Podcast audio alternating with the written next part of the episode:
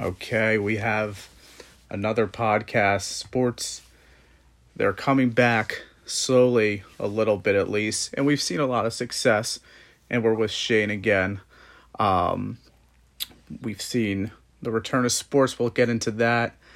Some Eagles news, a little bit of Eagles news. The N F L Top one hundred. Um, we'll talk about that. The Phillies started their season. The Phillies had a little bit of a... They have a COVID scare going on right now. We'll talk about that. I will guess a few colleges where some players attended. That's always fun. And we'll also talk about the Sixers a little bit.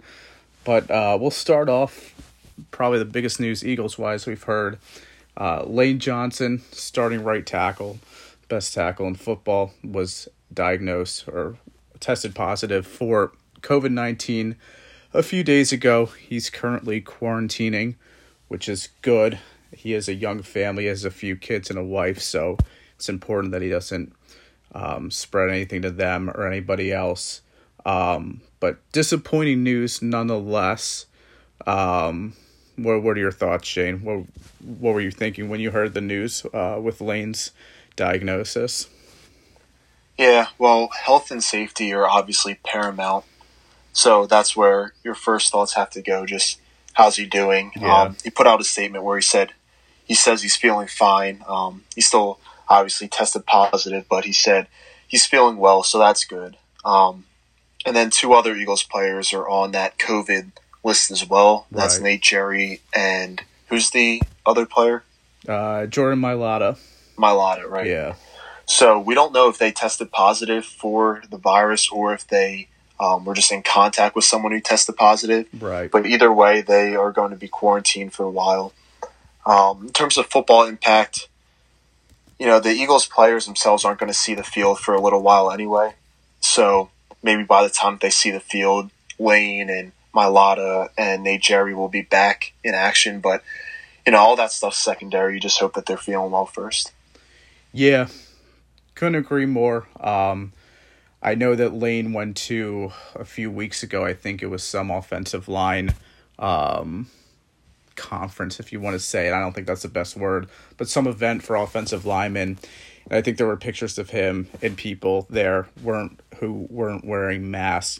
And I think uh, it's definitely important for uh, everybody, not just the Eagles, uh, but in this case, obviously, if the if people want a football season, everybody needs to wear a mask, including the football players themselves. And I guess the question really quickly, what Shane, what are your thoughts? Do you think this is going to become in I think do you think the owners are going to have to get involved and say, guys, you you have you can't you can't be doing anything right now in public, and if you do go out in public, you have to wear a mask? Yeah, and I, I think the medical professionals with each team are are preaching that, but at the same time, there's so many players in the N F L. You've got a fifty-three man roster with a, I think it's a sixteen man practice squad this year, all practicing together most days of the week. So all it takes is one guy yeah. from a team to go out and be stupid and not wear a mask, bring it back and infect teammates. And then, you know, you've got a whole baseball situation. Um, so, uh, We'll talk about. We'll get into this more later, but I think it's going to be very hard to pull off the season without having to have postponements and um, in this non-bubble situation. But we'll get into that later. We will, and just add on to that related news: Marquise Goodwin, the Eagles' speedy receiver they just traded for during the twenty twenty draft, is opting out of the season uh, in fear of COVID nineteen. Pretty understandable on his part. I know. Um, Uh, he and his wife have had to attempted to have a child three times and had um, disappointing news for two of them. And now I think they finally were able to have a daughter who is months old. So you you understand why he wants to opt out, especially when the N F L, uh, if you opt out uh, by a certain point, I think you make one hundred fifty thousand dollars, which is a pretty good deal. Um, so you understand why he wants to opt out. I guess going forward, this gives opportunities to some rookies on uh, the roster right now. Yeah. Um, with players like Marquise Goodwin and the other players we've seen across the league opting out, I just think um, I totally understand where they're coming from. Health and safety comes first, especially when you have uh, you know newborn kids or family members with um, with medical conditions that make them in the that put them in the uh, vulnerable category. So I understand where that's coming from. Then from a football perspective, yeah, um, the Eagles are going to need these young receivers, especially the rookies, Jalen Reagor, um, Hightower, Quez Watkins. They're going to get a bunch of opportunities now. So it's going to be nice to see what they can do, and hopefully they can use this time to develop. Yeah, well, we wish good luck to uh, Lane, Nate, and Jordan, of course. It's obviously important that their health is the first priority. Um, but going on, uh, this this could be uh this could be an interesting segment. We'll dive into, uh, well first we'll I'll, I'll acknowledge, um, that LeSean McCoy signed with Tampa Bay Buccaneers really quickly, Shane. Um, to me it looks like Tampa Bay is in win now mode. Mode they got pretty old in my opinion with Brady, Gronk, and now LeSean. Assuming he makes a team, what was your initial thoughts last night when you heard the news? Uh, just, you know, well, first of all, LeSean wasn't active in the Super Bowl for the Chiefs. Um, he kind of fell out of favor there. So, getting he's getting older. How old is he now? I want to say thirty-three-ish. I think he's thirty-two. thirty-two, thirty-three. Yeah. He's only thirty? No, thirty-two. thirty-two. Okay. Okay. Yeah. So, it'll be interesting to see what he could do down there. And again, as we've talked about on this pod before, it's going to be a lot of fun watching the Buccaneers with Brady and all those weapons. From an Eagles perspective, he was one of the guys that um, you heard rumors that Howie was looking at acquiring. So now that he's gone, really the only guy left on the market um, who's one of the upper tier players is Devontae Freeman. Personally, yeah. I don't want to sign him. I don't want to give away the resources, especially if it's a contract that's three, four million dollars. Um, I'd rather just roll with the young guys that we have right now. Yeah.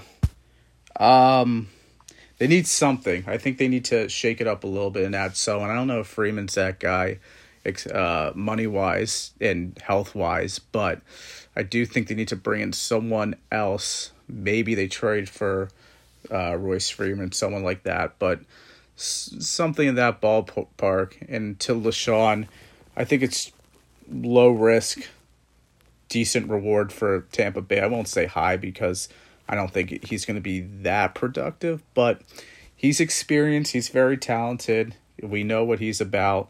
Um, I think if you put the ball in his hands occasionally, he can still do some good work. So we'll see on that end. But if they want to try to use him as a workhorse, give him more than six carries a game, that could be a little much. But we'll see. Not the worst move by Tampa Bay. Clearly in win now mode. With that, we'll dive into the top one hundred. Uh, this is the list where Carson Wentz was not voted as a top one hundred player by the players, nor was Lane Johnson. What was uh, anything stand out with this list, Shane? Well, I'm just going to go ahead and say this list is a complete joke. Yeah. It is a joke. If you look at the players that are on it, so I'm just going to look at the Q B position right now. The players didn't vote Carson on it, yet they had Kyler Murray at number ninety, yeah. Josh Allen at eighty-seven, Ryan Tannehill at sixty-eight. The same Ryan Tannehill that threw for like eighty-two yards in a playoff game. All he has to do is turn around and hand it to Derrick Henry. Kirk Cousins at fifty-eight, Dak Prescott at forty-six. Carson's better than Dak. We all know that. Jimmy Garoppolo at forty-three. I had to double take when I saw that. That it's just craziness that yeah. the players have Carson not on the list and have all those guys in the top one hundred. Um, and I've heard that when the players pull out this list, they just vote for their teammates. They vote for their friends. Right. Half the half the guys in the locker room don't even do the list. So it's just I don't think it's a very valid list. Yeah, I don't either. There's some. Uh, there's. To begin, uh, Marlon Humphrey at eighty-six seems very low. I think he's a very good cornerback, and I think he's low there. Not Kyler Murray, of course, at ninety. I don't know. I don't even know how they get on this on these types of lists. I don't know what their measurement is for what they're looking for. It can't be production, and it can't be winning either, because there are so many guys on this list who didn't produce more than other guys who aren't on the list, and there are so many guys on this list who didn't win compared to others who aren't on the list who did win, which is kind of that's my biggest fault with these kind of things and how much publicity it gets. Um, So, like you were saying earlier, fifty-one, Todd Gurley. That Todd Gurley's not a top fifty-one player in the N F L. There's there's nothing around that. Um, he's he's not that good. That team, the Rams, weren't that good. They missed the playoffs. Um, Garoppolo at forty-three is disgusting. He's not a good quarterback. He single-handedly in the fourth quarter lost the 49ers to Super Bowl. I'll say it. Awful. It's very hard to overthrow Emmanuel Sanders, even at the age he is now, and he still did it uh, in the Super Bowl against Kansas City. Other guys, like you said, uh, Tannehill, stop. Larry Fitzgerald at sixty-nine is not. Larry Fitzgerald is a great receiver, one of the best. He's not a top one hundred player in the N F L. James, in comparison to him, Jamison Crowder had better statistical numbers than Fitzgerald this year. So I don't know what to say on that. Josh Jacobs at seventy-two is very high. He's not a top one hundred player. I like him. I think he's a good player going forward for sure, but he's he's not top he's not a top one hundred, let alone seventy-two. I have someone like Fletcher Cox, and Keenan Allen is very bold. Um what else? This this is Devontae Adams at fifty. Yeah, what? At fifty-seven is very low, in my opinion. Uh, yeah, let's go through where some of these Eagles players ranked. So the yeah. Eagles had five players ranked in the top one hundred. Which is pretty good statistically compared to the thirty-two teams, but go ahead. But then you look at where they're ranked. Fletcher Cox, seventy-three. Yes, he's coming off of the down year, but he's still one of the top, if not the second best behind Aaron Donald, interior defensive lineman in the league, right, and he's ranked at seventy-three. Sure. Z- Zach Ertz is eighty-five. He's pretty unanimous as, you know, the fourth best tight end, um, but he's all the way down there at eighty-five. Darius Slay, again, coming off a down year, but you'd think he'd have the respect to be higher than ninety-two, which is where he's ranked. Right. And then Jason Kelce, a staple at center in the N F L for the past eight years, who's been playing at a first-team All-Pro level the past four years. He's at ninety-four. And then Brandon Brooks, who many believe is the best right guard, the best guard, period. Um, maybe not counting Quentin Nelson, but yeah. uh, Brooks is definitely up there. He's at ninety-eight. And then there's some other Eagles who aren't on there. We already talked about Carson, but if Josh Jacobs is on there at seventy-two or whatever you said, yeah, seventy-two, yeah, where's Miles Sanders? Because Sanders had just as good of a year as Josh Jacobs. Had a bad and then where's year. where's Lane Johnson? Yeah. It's just I, I don't like this list. Yeah, very weird. Um, we always have these conversations about this list going forward, and the Eagles are definitely victims of uh of the seedings, and other players probably are as well, other teams as well. Uh, good breakdown on the Eagles. Also, just staying on this list, Tom Brady was ranked fourteenth. They're I don't know if Tom Brady would should be top seventy-five this year, if we're being honest. And to put him at fourteen is pff, unbelievable. But um, who else? And obviously the biggest surprise, I'm saving him for last. I think you would agree with me, Shane. Patrick Mahomes at four. Um, he was the best player in football this year. One of the best seasons I think anybody's ever seen at the quarterback position. And you have Lamar Jackson at one, which is way too high. He's not the best. He's just not the best football player in the N F L. Wilson at two. Yes, he should be top five. He's not better than Mahomes, so that's that's wrong. And Donald at three, who I think the Rams went eight and eight this year and missed the playoffs, which rubs me the wrong way if you're going to put him ahead of Mahomes. It's head scratching to say the least. Um... It and it's so it's so funny because like there's so many outliers on this list. Like usually you only have one or two, and there's like eighty-four. So Yeah, any any list of the top players in the N F L that doesn't have Patrick Mahomes at number one, and especially this list that has him at number four, it's just, this list is canceled. Just cancel the list. Yeah.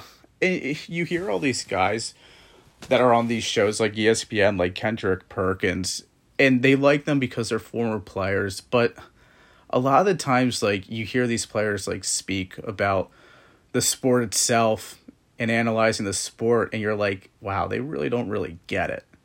And that's not to, like, point the finger at anybody, but a lot of the players, I think, we know that it's not taken as seriously. They just vote for their friends, but, like, in general, this is uh this is where I think writers and other professionals who do this for a living might be able to put out a better list, of course. But any last comments on that?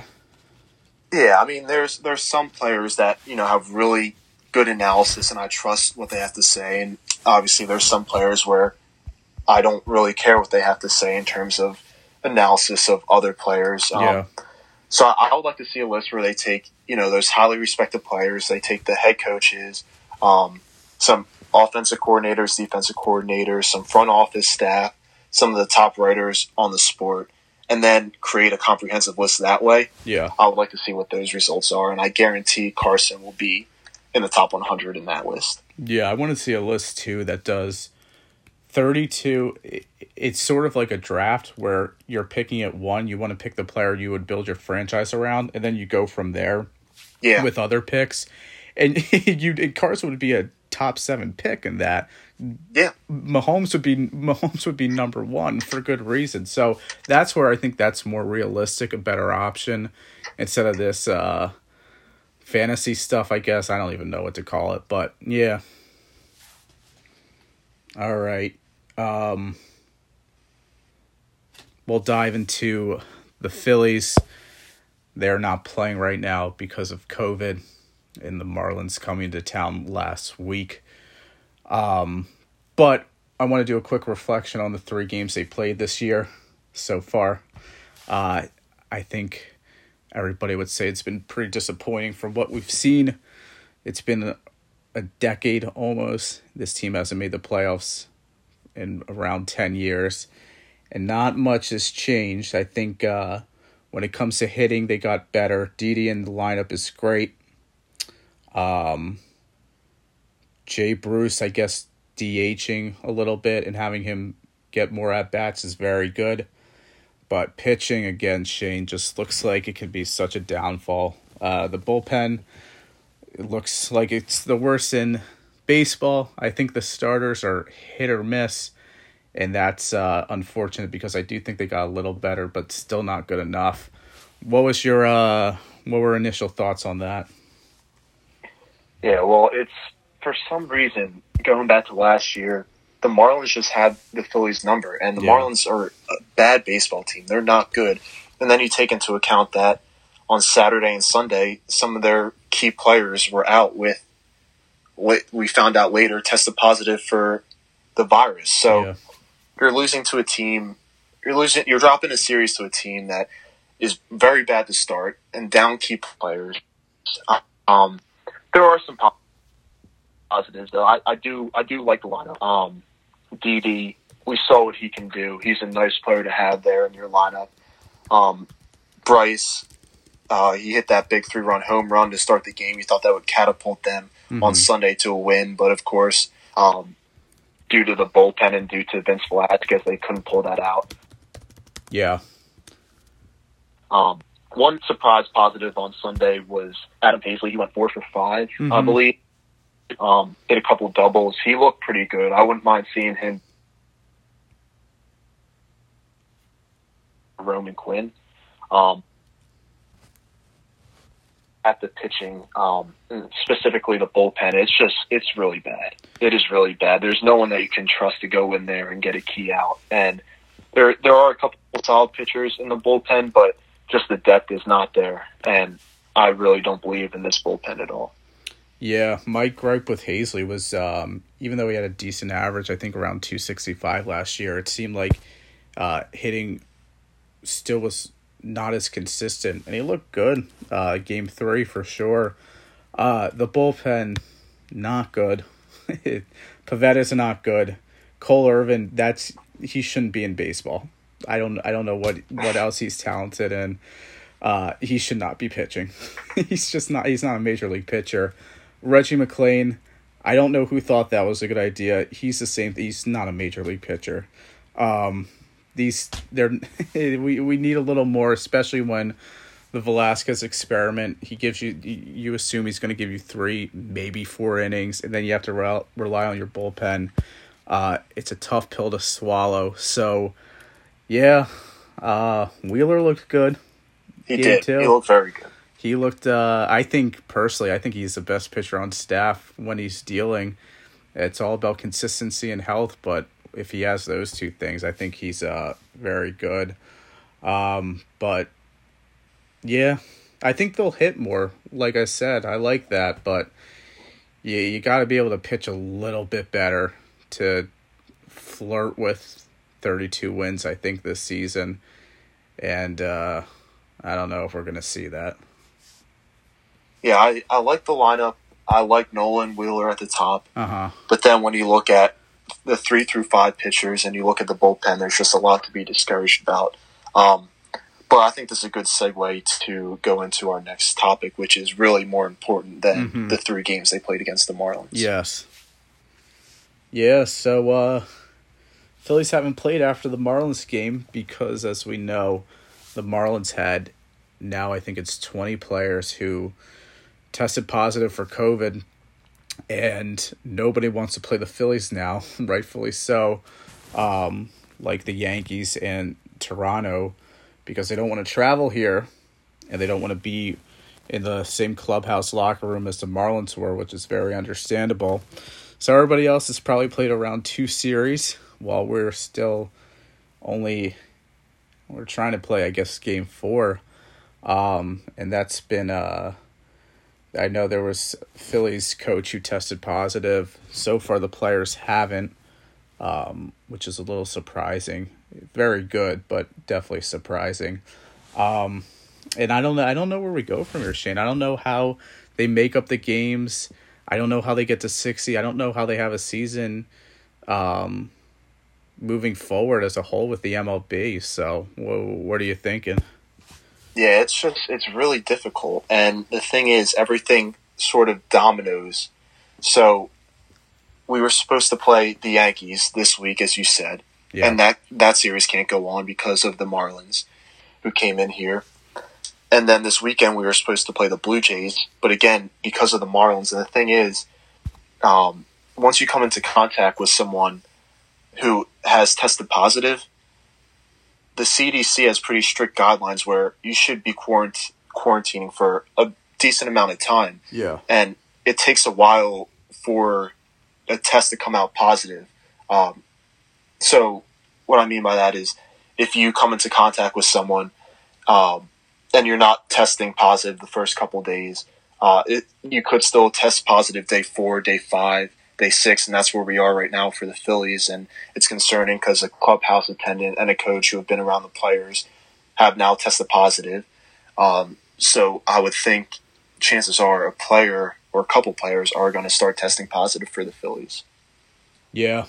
Um, if that's the case, I think the I think we're just too far uh, from getting back on the track with the season for the Phillies.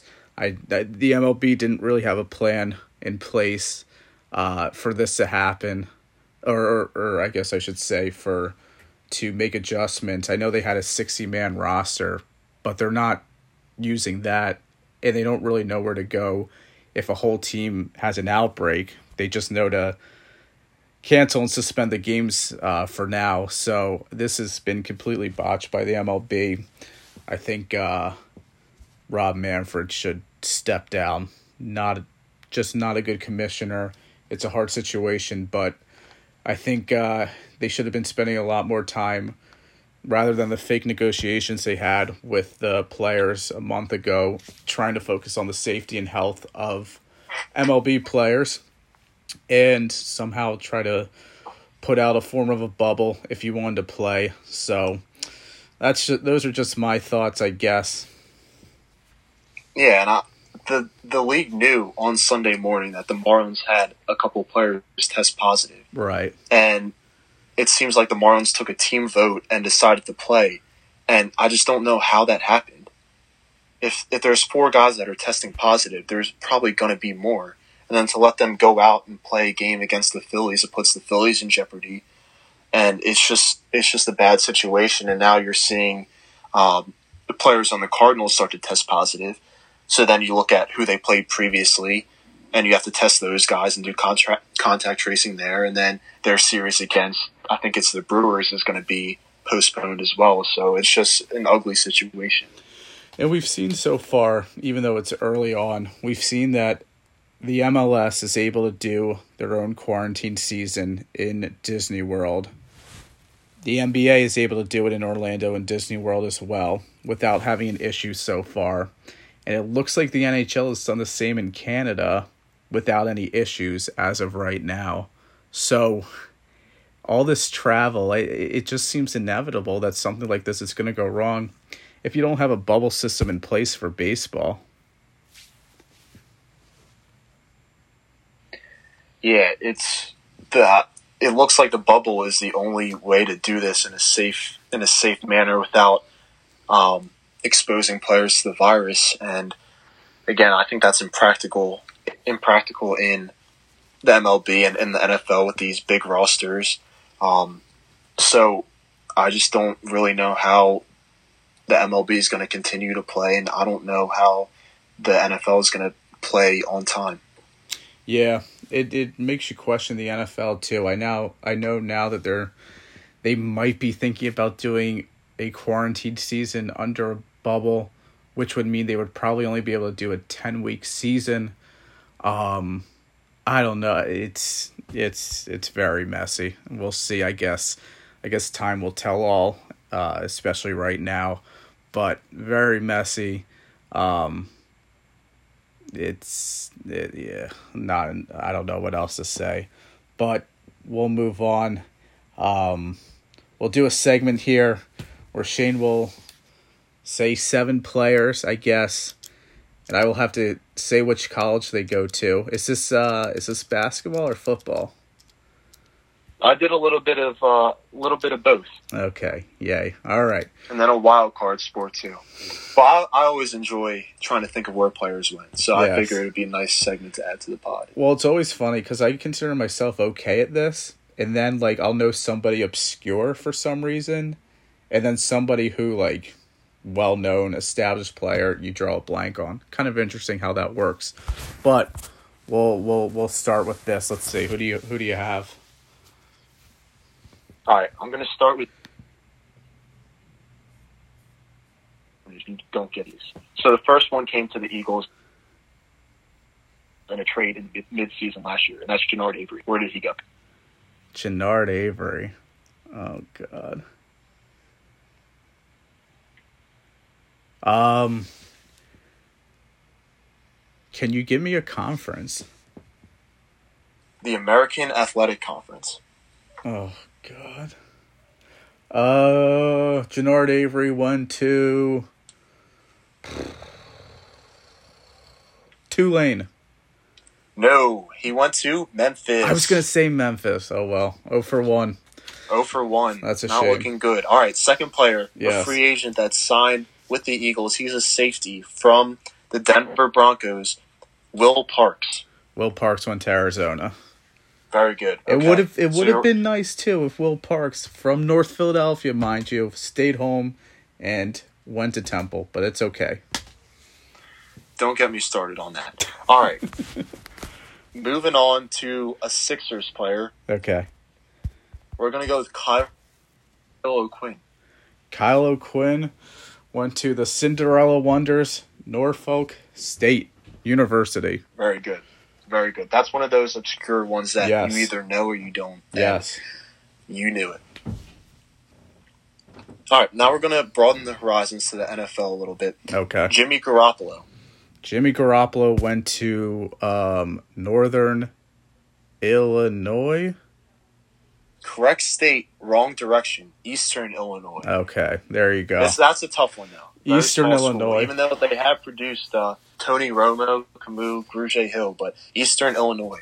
Pretty good uh, group of people for that school. Yeah, not bad. The next player, another small school, yes. Cooper Kupp. Cooper Kupp. He went to... He did go to a small school. Did he go to, like, Eastern Washington? Oh, very good, Joel. Yay. Very good. Yay. Eastern Washington. Let's go.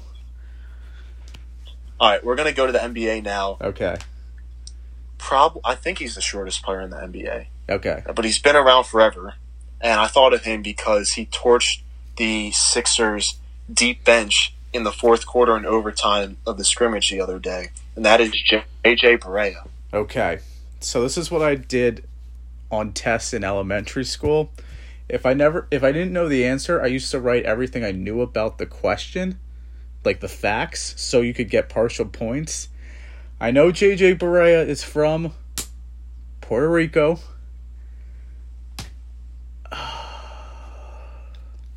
I'm going to say this is a trick question. He didn't go to college. That is incorrect. Oh, no. He went to a school in the Northeast. Okay. In Boston. Do you have a guess now? Uh,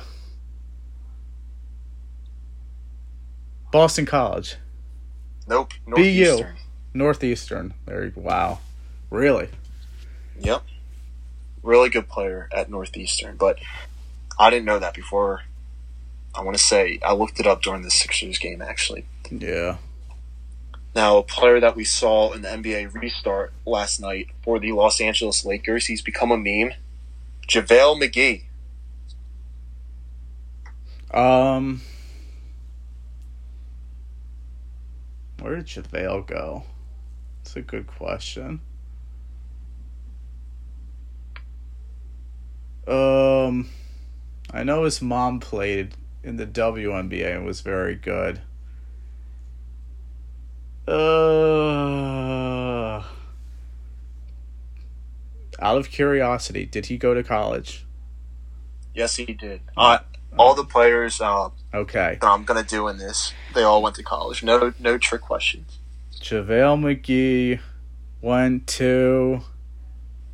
I've seen... I'll give you a hint. I'll okay. give you a hint. They made an Elite Eight a couple years ago, but they're a small school on the West Coast. Maybe not a small school, but they're not in a Power Five conference. Okay, so... And it was a Sweet sixteen, not an Elite Eight. Okay. Uh, small schools, West Coast, not Gonzaga. They went further. Mm-hmm. Except they kind of choked. Not San Diego State. Nope. Not Cal, too big. Correct. Maybe Pepperdine, but not locking that answer in right now. All right, Tom, just guess. Guess an answer. Uh, U C Santa Barbara. No, where Nevada. He...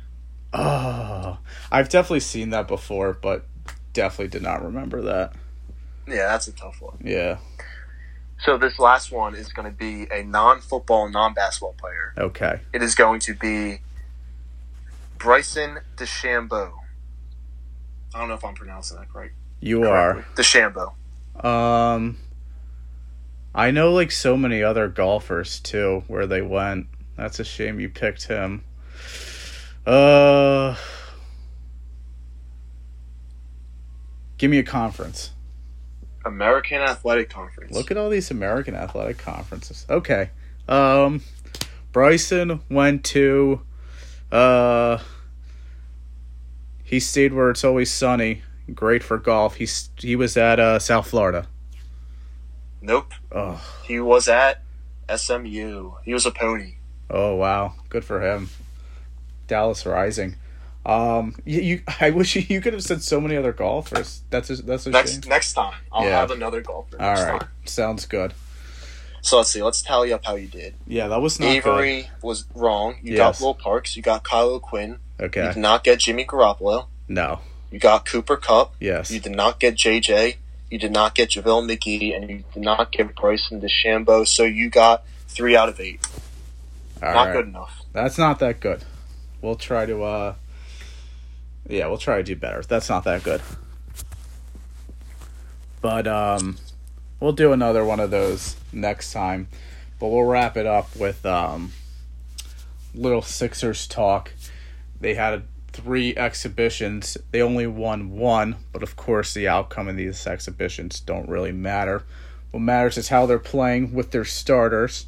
And overall, especially when Joel played, the starters, in my opinion, looked pretty good. Defensively, I thought they were very, very good. And offensively, they had a lot of great moments when they were shooting the ball well, moving the ball as well, um, setting up offense, especially when Ben is not um, the unofficial, I guess, point guard and bringing the ball up. Um, they have him a little more off ball, but of course he needs the ball in his hand. I thought it looked good. Shane, what did you think? Yeah, I uh, so I have some notes on each player, but overall I think the team, with the starters out there, I think they look pretty good. Yeah. Um, they handed it to the uh, the Grizzlies and the Thunder. They just blew them out of the gym. Right. They struggled a little bit against the uh, the Dallas Mavericks, but again, Embiid didn't play in that game. Um, he has been practicing recently, so I think he'll be back for the start of the these eight regular season games. But um, the first game that he played, He he looked good. He looked pretty active. He knocked down a couple of threes. Um, but the main person I want to talk about is Ben Simmons, because this is his first couple games primarily at the power forward position. And I thought, especially the first two games, he looked really active. Yeah. Um, he got that ball at the foul line extended area. Um, and when he had a smaller guy on him, he was able to go inside. You saw that when Chris Paul was guarding him. He just bullied him inside. Um, and then he just also made things happen. He'd get to his spots and kick out the shooters, and that's one of his best qualities. He had nine assists in his second game. I think he had uh, a lot of assists in the other game too. Um, so I don't think putting him at the four is really limiting his touches. We're doing a good job of getting him the ball um, on each possession, and, and he's doing some good things. Um, and then, of course, when Embiid was in there, the, that first game against the Memphis Grizzlies, you saw Ben take two threes, which was huge. Um, there was a defender pretty close to him, so it wasn't like it was wide open, yeah. But he shot it with confidence, and his second three obviously went in. So that's a huge step if he can continue to uh, be conscious about spacing the floor and having the confidence to knock down shots. Um, that's what we've all wanted from the very beginning, and Um, I think we're going to see that more when Embiid is in the game, because when Embiid gets the ball in the low post and the defense collapses, that's when Ben has the opportunity to really space the floor um, and get some separation from the defender closing out. Um, it's harder when Embiid isn't in there because mm, the defense doesn't have to collapse in, but it's a, it's a really encouraging sign. I think Ben looked like, when, if you want to recap the exhibitions, I think Ben looked like a legit top ten player. And I know he always hovers around the fifteen to twenty mark, the unofficial mark, I guess, when people think about who the top twenty players are in the N B A. But through through the exhibitions, he looked like a top ten player. Great at distributing, uh, wasn't making many mistakes either. He's, he's a pretty smart player, but I thought he was playing incredibly smart. In the exhibitions, uh, he shot the ball, which was nice. I think the form looks pretty good. There's no, it's, it's not Markelle-esque uh, either. I I think you could correct it a little bit, but I think it's fine. And a lot of the times the shot goes in too. So you take that. Um, and I I thought the team as a whole, when you had your starters in, looked good. I know game one against Memphis, they had around ten guys in who looked very good. The rotations looked good. But I wanted to ask you, Shane, if uh, I know come playoff time, N B A teams usually stick to around eight, sometimes seven, sometimes nine, but mostly an eight-person rotation. If ten players are clicking, do you see uh, do you see Brett sticking with uh, the ten or going down to uh, less people uh, contributing for the team?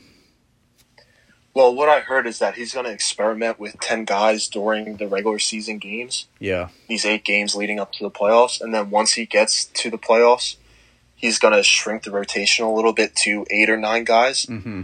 Um, so just to run through the rest of the starters, I thought Toby looked really good. Yeah. Um, in the last game, I think he had twenty-eight points, uh, grabbed boards, looked really dominant there. But um, how, Shake Milton, I yeah. thought he's done a really good job of, um, you know, just being in control, um, not playing too fast, getting guys the ball where they like, and then also hitting open threes. Um, but then you, you look at the rotation, and I think Al is a lock to be the sixth man. When Embiid comes out, you put Al in. Yeah. Um, his shooting touch has looked pretty good in Orlando, although I think he's been a bit slow on D, so I like to see that improve. And then I think Matisse is also going to be in the rotation just because how disruptive he could be on defense. And then and then there's a little bit of a question mark for these last couple spots in the rotation. Yeah. Um, I thought Matisse looked very good defensively, slashing to the basket as well, with or without the ball. Um, but I think with him, it's going to be – he's still, I guess, technically a rookie, still in his, in his first year. I think there still could be moments come playoff time where he, he'll flash moments of deer in the headlights. So I think it's nice to have the luxury of him contributing, but hopefully they have the flexibility to take him out here and there, especially if we're not, we don't have a great offensive unit in, and sub him in for offense here and there. And then if you need some stops, you can put him in later in the game. But it looks like they do have more flexibility with, uh, just talent, I guess, coming in and off the court. And it starts with, uh, I think, Shake's productiveness as an offensive player and being able to bring Al off the bench. Yeah, and then speaking on the rotation a bit more, there's one player that um, I thought looked pretty good, and then there's one player that I was a little disappointed in in those scrimmages. So the player that I thought did well for himself was Alec Burks. Mm-hmm. Um, and this is a guy off the bench. He can create his own offense. He could knock down an open three. Um, he's pretty good in the pick and roll situation and getting to his spots and hitting that pull up jumper. Um, so I think he could definitely carve himself out a role on this team as a creator off the bench.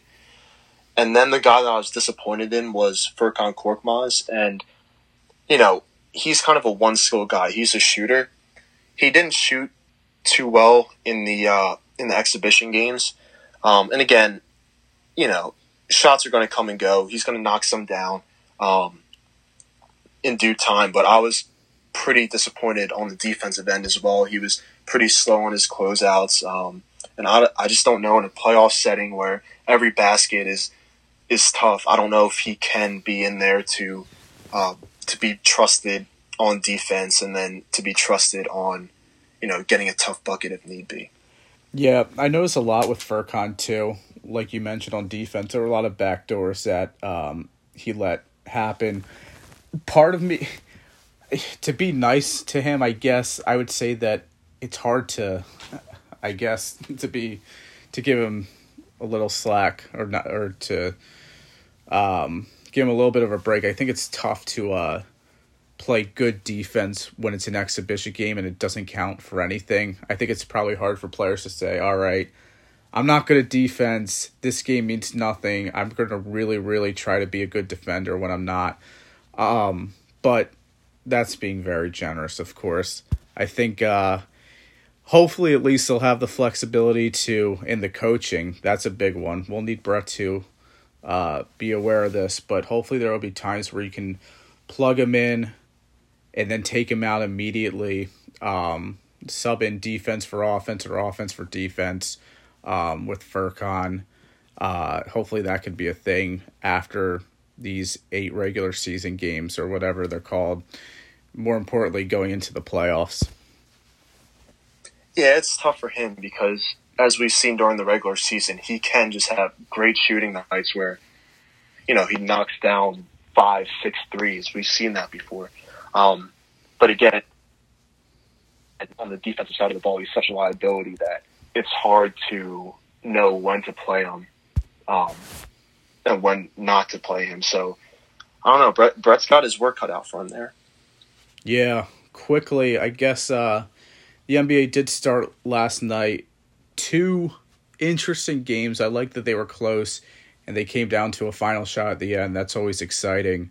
Um, I, I nothing specific. Specifically, I want to talk about Utah or New Orleans or whatever. But I thought the L A game was very entertaining, even though it was kind of sloppy, a lot of turnovers. But I think you saw so many stars with Paul George, Anthony Davis, LeBron James, and Kawhi Leonard go at it, which was really fun. Um, well, Clippers are a deep team. That's all I'm for now. That's all I'm going to say about them. Um, being able to do that without Harrell and uh, Lou Williams, and also Landry Shamet having a pretty bad game. What was uh? What do you think about the battle uh with the L A teams, Shane? I I'm just glad to have basketball back. Yeah, basketball, and I love watching that game, especially the ending. Um, it was back and forth, really close. Great, great players battling. Um, you saw LeBron dig in on defense on that last possession. Mm-hmm. Um, so. I don't want to be overly opinionated on that game just because it was the first game back and, you know, these guys are rusty. They haven't played in a competitive setting for such a long time. But if that's a preview of what's to come in the Western Conference Finals, that's going to be a terrific series. Yeah, I'll take that. And I think uh, the Lakers did win by two points. Um, LeBron James put the put a go-ahead, uh, I guess, layup off of his own miss to win the game. Um, to me, I thought the Lakers, good team. It's great to have LeBron and A D, but there are going to be a lot of times, maybe it was because they haven't had a real game in a while, but I thought offensively there were just a few times during the game where they were abysmal, and it was uh, it was hard to uh, come by points with them, like it is for a lot of teams, but them especially, where, you know, you have LeBron, you have A D, and then afterwards Danny Green's good, Kuzma's okay, Dwight Howard's a good backup, and I it's I'm excited about the series. Hopefully, if if it's those two in the Western Conference Finals, I think it'll be very fun. No doubt. With that, um. I guess we'll, we'll, really quickly, we'll talk about the Sixers a little bit. Going forward, they have their first game tomorrow, August first, Saturday. Um, they play Indiana. What do you think? Uh, who do you think's going to win? I think the Sixers take this one. Um, Indiana's banged up. Um, Sabonis, I think, is out for the entire rest of the season. Uh, he hurt his foot. And then Oladipo, he wasn't supposed to play at first, but he has decided to play. He's still a little banged up, and I think he's going to be rusty. So as long as Embiid is healthy, um, I think the Sixers take that one. I do too. I think uh, starters being able to play more minutes opposed to playing the first half in the exhibition and maybe a little more afterwards, but not much. It's going to be big. Um And I think I think they'll win. I think uh, Sabonis gets under uh, Sixers' skin, too. He's a good player, so it's nice that he won't be playing. Uh, I think they win that. And I haven't looked at much of the schedule, but the the other seven games. But from what I've heard, it sounds favorable for the Sixers' front. Uh, anything on that, Shane? Yeah, I've looked ahead at the schedule, and there's only a couple playoff, uh, you know, high-seeded teams that we're going to be playing. So most of our games are against teams um, that aren't in the playoffs right now or are on the fringe of the playoffs. So it's a it's a favorable schedule. But, you know, I'm not too concerned about that and what seed we get right now. I'm just I just want this team to, you know, keep building on the chemistry that they've built in the bubble, keep experimenting with different things, and hopefully Ben and Joe can come to sort of, you know, form a cohesive unit, and I think that's the most important thing. Yeah, I agree. Um, it's exciting to have basketball back. Uh, just to go over the rest of the schedule here, we have, of course, starting off with Indiana. We both think that's going to be a win. We then have uh, the Spurs, Washington, Orlando, Portland, Phoenix, Toronto, and Houston. That's it. Out of those games, the the bias in me only sees Toronto and Houston as being a loss, but Portland also could be, because they need to make the playoffs, and they're also pretty good in my opinion. Not great, but they're in this reason for they're in this uh, situation for a reason. But I could see them losing to that team as well. Yeah. Yeah, we'll see. Um, it also depends if we're resting guys and how seriously we take these games. But, you know, it's it's just good to have it back. That's true. With that, we'll have more updates and information as the season goes on, more comments on that. But for now, um, that is it for today. And hopefully, going forward, we'll have less news about things not going as planned, such as the M L B, and more stuff, more positive news like the M L S and the N B A having a successful return so far.